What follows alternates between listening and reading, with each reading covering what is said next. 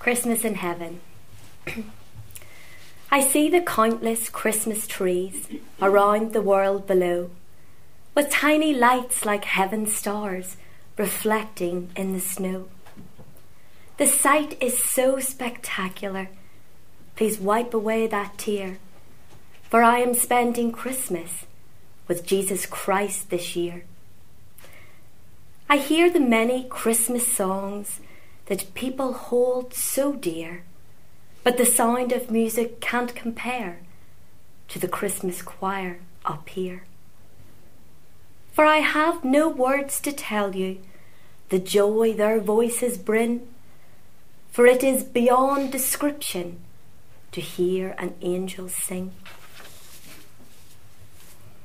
I know how much you miss me. I see the pain inside your heart. But I am not so far away. We're really not apart. So be happy for me, dear ones. You know I hold you dear. And be glad I'm spending Christmas with Jesus Christ this year. I send you each a special gift from my heavenly home above. I send you each a memory of my undying love. For after all, love is the gift, more precious than pure gold. It was always most important in the stories Jesus told. So please love and help each other as my Father said to do, for I can't count the blessings of the love He has for you. I can't tell you of the splendour of the peace here in this place. Can you just imagine Christmas with the Saviour face to face?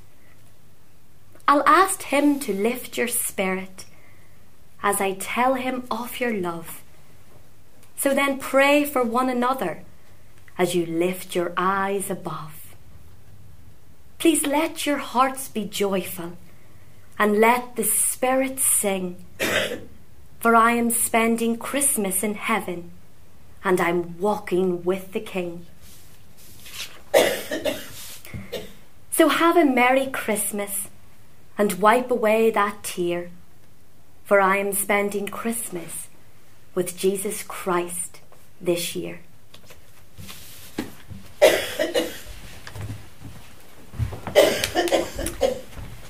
Thank you, Joanna. And this is something, of course, we can reflect on for our dear loved ones, and especially in memory of the late Olive uh, Swandell. We get a bit emotional when I think of that, but um, I was relating that to a lady today in the nursing home in the Craigie Road, and she says to me, I have a copy of that poem in the Bible. So it means a lot to many people. We're going to ask now, David's going to come and read to us from Luke chapter 2, verse 8 to 14. And there was in the same country shepherds abiding in the field, keeping watch over their flock by night. And lo, the angel of the Lord came upon them, and the glory of the Lord shone around about them, and they were sore afraid. And the angel said unto them, Fear not, for behold, I bring you good tidings of great joy, which shall be to all people. For unto you is born this day in the city of David a Saviour which is Christ the Lord. And this shall be a sign unto you ye shall find the babe wrapped in swaddling clothes, lying in a manger. And suddenly there was with the angel a multitude of heavenly hosts praising God and saying, Glory to God in the highest, and on earth peace, goodwill toward men. Thank you, David. Thank you very much, David. Well, let's just bow in prayer we look to the Lord. Heavenly Father, we want to thank Thee for answering prayer for us. We thank Thee for gracing us with Thy presence and for helping us to sing praises to Thee. That was instructed us. Praise ye the Lord.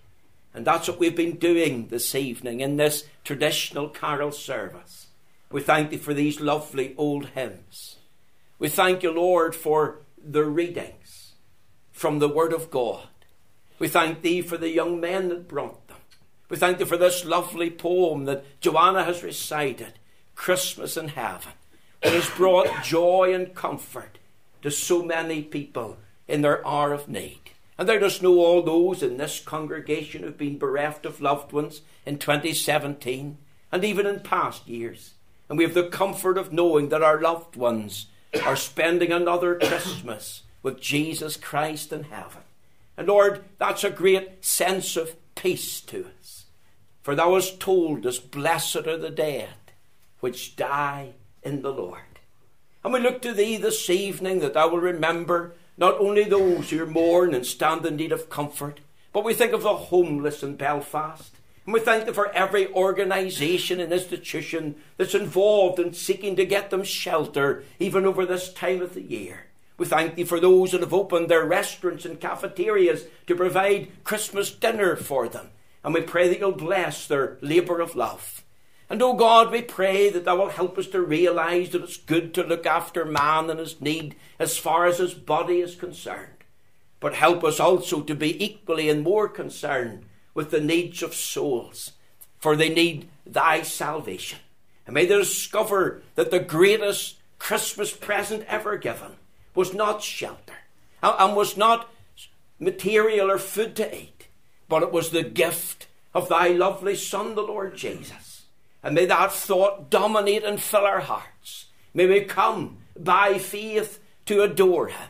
May we come, O God, to exclaim and proclaim that He's Christ the Lord, and He's my Lord and my God. Remember those tonight who are uh, uh, addicted to alcohol and other uh, drug abuse, and you know all about the lifestyle of many. And we pray, Lord, for their deliverance through faith in Christ. We pray, Lord, that you'll remember the boys and girls and the young people. And we, we just ask thee that thou will make this season of the year very memorable to them. And may they learn about the Christ of Christmas and know that Jesus is the reason for the season. Deliver us from a, a, a pagan Christmas. Oh God, help us to have a traditional biblical scripture Christmas by focusing our attention in Christ. Remember our missionaries at home and abroad, and those that are far from home this evening, whether in Australia, Africa, Europe, in the United States of America, thinking of loved ones in this wee province, maybe missing them. We just commit them to Thee, and we pray that Thou will meet their need and strengthen them by Thy grace. Help them to know that their labour of love is not in vain in the Lord. And now, as we turn to Thy word, we pray in Jesus' name that Thou will speak afresh to us and Lord, that thy word will be a lamp to our feet and a light to our path as we close this service tonight. For we ask it this evening for Jesus' sake. Amen.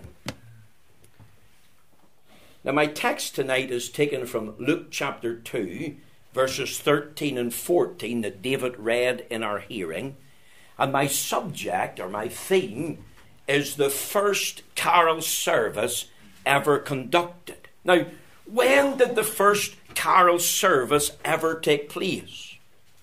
Where was it held? Can you name the people involved? Why did it happen?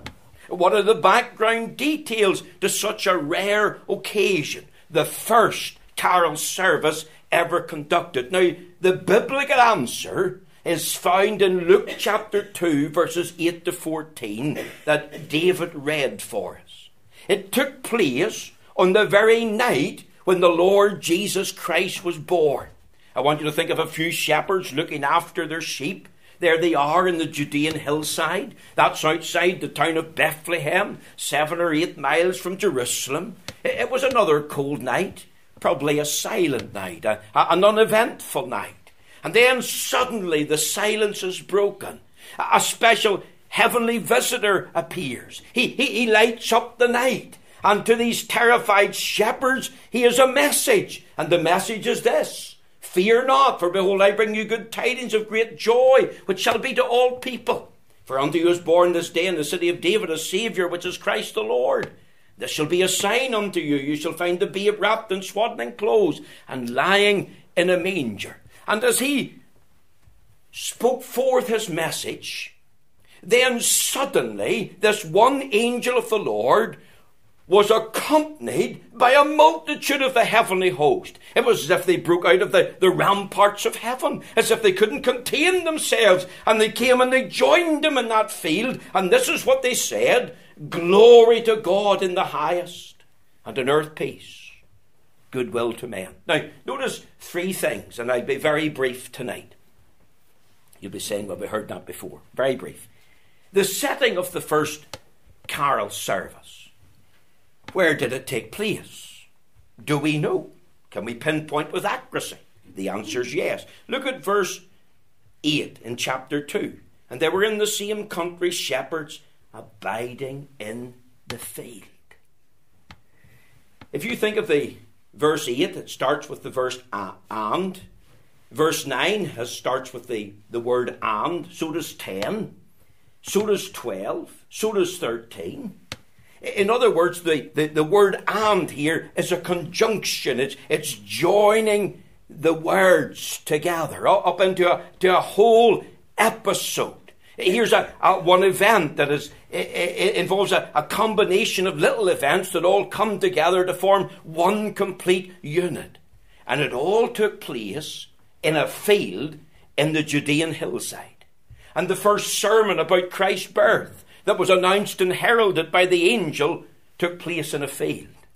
The first song about the birth of Christ was heralded forth in a field. Isn't that interesting? Not in the temple, among the religious leaders. Could you think of the religious leaders in Jerusalem? Maybe gathered there in a holy huddle. Maybe, maybe thought, well, we're holier than the people in Bethlehem. We're, we're better than them in a spiritual sense. They had the nose in the air. Didn't take place in the palace with King Herod or any of the princes. Would they not be considered the best in the land? And if someone was to ask the inhabitants of the land of Israel at that time, who's the greatest person in the land of Israel? Well, well they might have mentioned the high priest. They, they might have mentioned the king, King Herod. They certainly wouldn't have mentioned a few shepherds in the Judean hillside. This event didn't take place in a building. You see, the Lord Jesus Christ is not restricted to working in a building. God can reveal himself and the news about the birth of his son wherever he pleases. And he does so in a very mysterious way, for he chooses this announcement to take place in a field. Do you know what we're learning? We're learning how God works. God's working to a master plan. See, God's ways are not our ways. God's thoughts are not our thoughts. God can work in human lives, even of those who never darken the door of a church, who have no thought or regard for God or the things of God. Isn't that an encouragement for us here? We want to see the Lord work. We want to see the house of God built up. We want to see individuals brought to know the Lord within families. We want to see new families in under the sound of the Word of God. And, and our thought is, but all year in 2017, they haven't come in from the community. That may be true. Ones and twos have. And we thank the Lord for that. But, but, but many haven't. And yet, here's the reality the Holy Spirit can not only work inside the building, but the Holy Spirit can work outside the building. People who do not come to church, people who think, well, you know, church, it's not for me, mate. No interest. Couldn't be bothered. But how can we reach such people? And the answer is the Holy Spirit can take the Word of God and apply that word to their hearts and their lives in such a way to bring them to repentance and to bring them to faith in Christ. You pray on for all those tracts that have gone through the letterbox. You pray on for those um, Martin Luther booklets that we distributed around the homes in their thousands. You, you pray on for the internet ministry for those who listen even tonight on their tablet later on or, or in their computer. You pray on for your family members, your friends, your neighbours. Because it's true, they may have no time for church now. It's true they may have no interest in the things of God or, or desire or have a yearning for a personal relationship with the Lord. And sometimes we give up and sometimes we think, well, there's no hope for them. And that's wrong. That's a lie. That, that's rubbish. Because here's the reality the Lord is able to work in such a way to answer your prayers. And He will answer and does in His own time. There's a story told about a minister's daughter, and she was off the rails, and she was in her 20s, maybe into her 30s, and she was big into drink and big into drugs. And uh, we, we know the influence and effect that alcohol can have on young people, and it can be addictive, young people. We warn you of that this young lady get into trouble with the police, and you can just imagine a heartbroken father and, Uh, and, and a heartbroken mother, and she's left home and she's living in sin and she's far away from the Lord. She was the subject of much prayer. She was left in the hands of God, grew up with the gospel. And you know, the Lord graciously intervened. The Lord marvelously worked. That young girl got gloriously saved, wonderfully changed. And now she's involved in the work of her own church. She's, she's playing the organ there.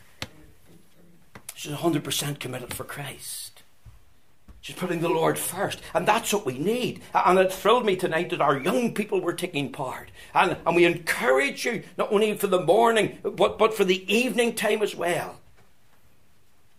This first carol service ever conducted took place in a field outside Bethlehem, an amazing setting.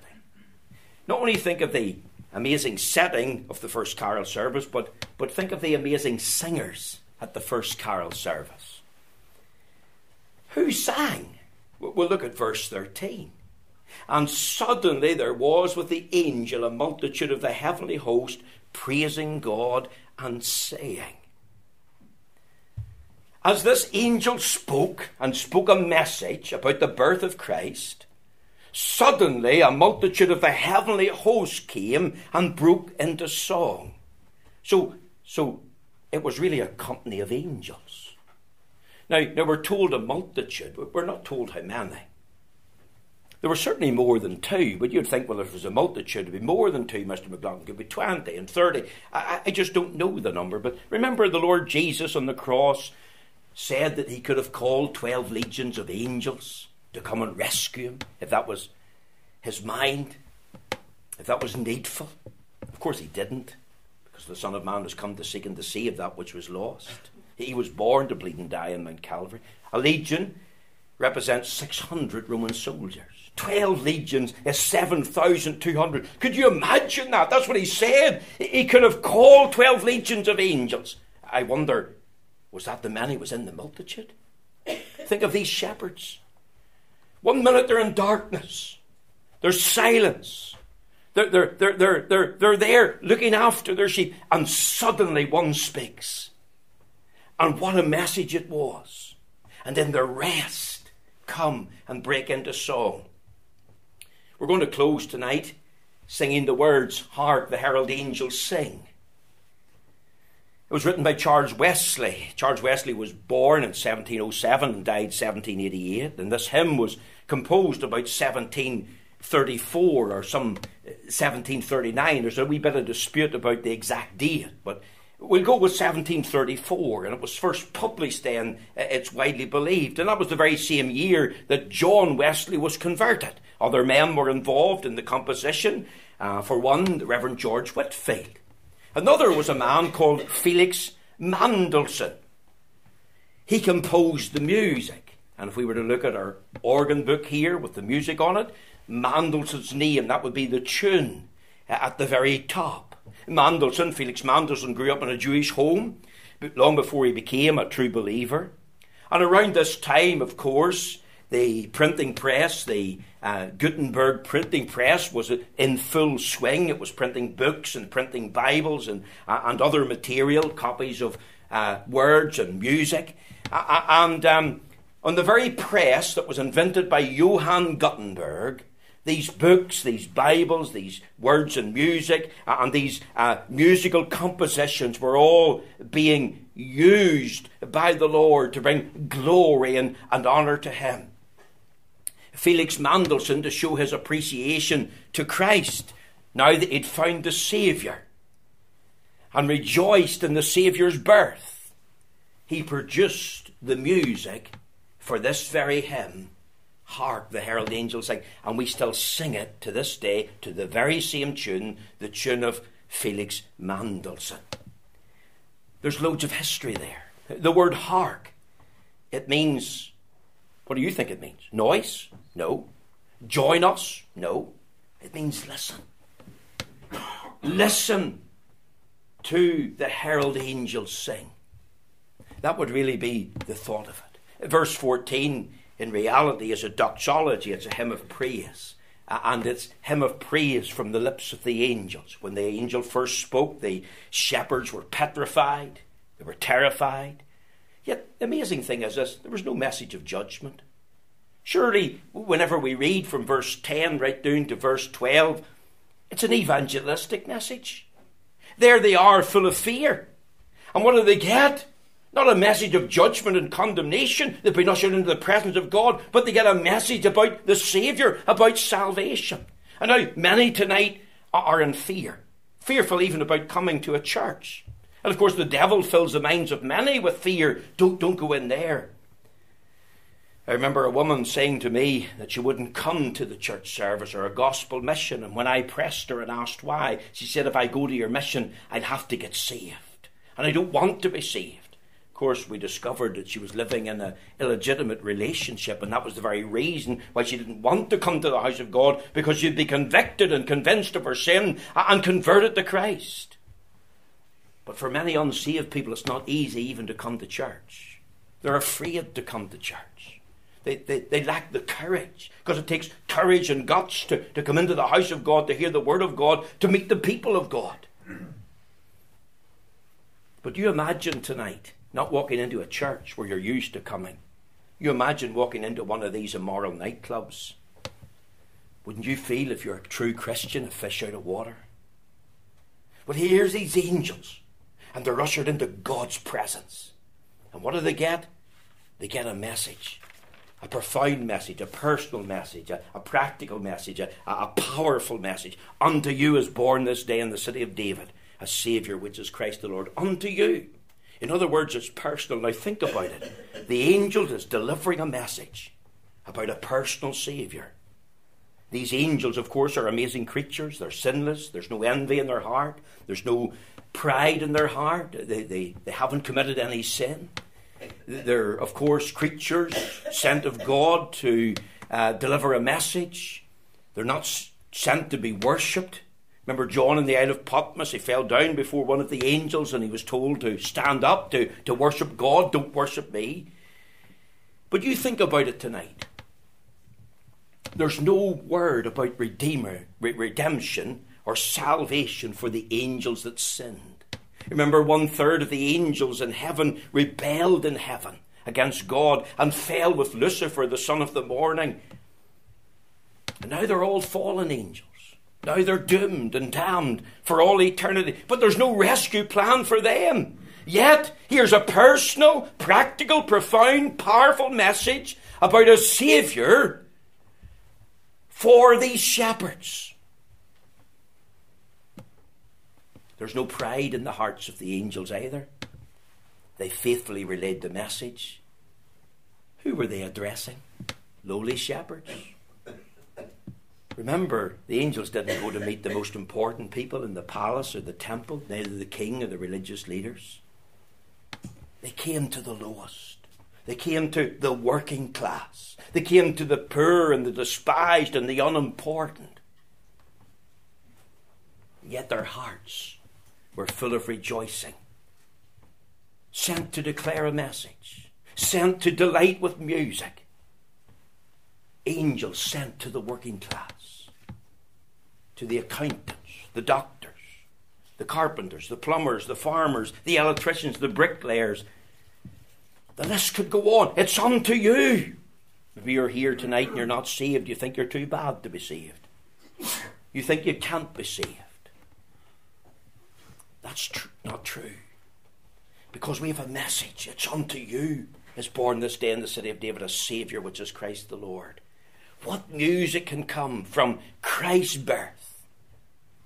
A working class Saviour. Remember, he was a carpenter. A working class Saviour. Didn't go to the respectable middle classes. The gospel to the working class. Did you know that in India, amongst the untouchables, that's the lowest caste in India, over 60% from that caste have been brought to Christ from they first heard the gospel. Because Jesus offers salvation to working class people as well as all other classes who'd come and bow the knee. Our time is gone. You just think of this the amazing specifics of the first carol service. There's three things, and they're all connected to the birth of Christ God's praise, glory to God in the highest. The angels knew who God is, what he was like. It was a revelation of the nature and being of God. It was connected to God's peace, peace on earth. Jesus Christ is the Prince of Peace, peace with God. You can have the peace of God in your trials and troubles. And of course, let's remember peace on earth. The earth is not at peace at the present. We live in a world where there's turmoil and war and conflict. And yet we believe at Christ's coming, at the second coming, when he returns to this earth to set up his millennial kingdom, he'll usher in true peace on the earth. Here's a revelation of God's peace. We've tasted that through meeting the Prince of Peace and God's plan, goodwill on earth to man. God's goodwill in providing salvation. God is not out to pound sinners into the dust. God is not out to get even with them. God is out to change and transform them. Remember what Romans chapter 5 and verse 6 tells us.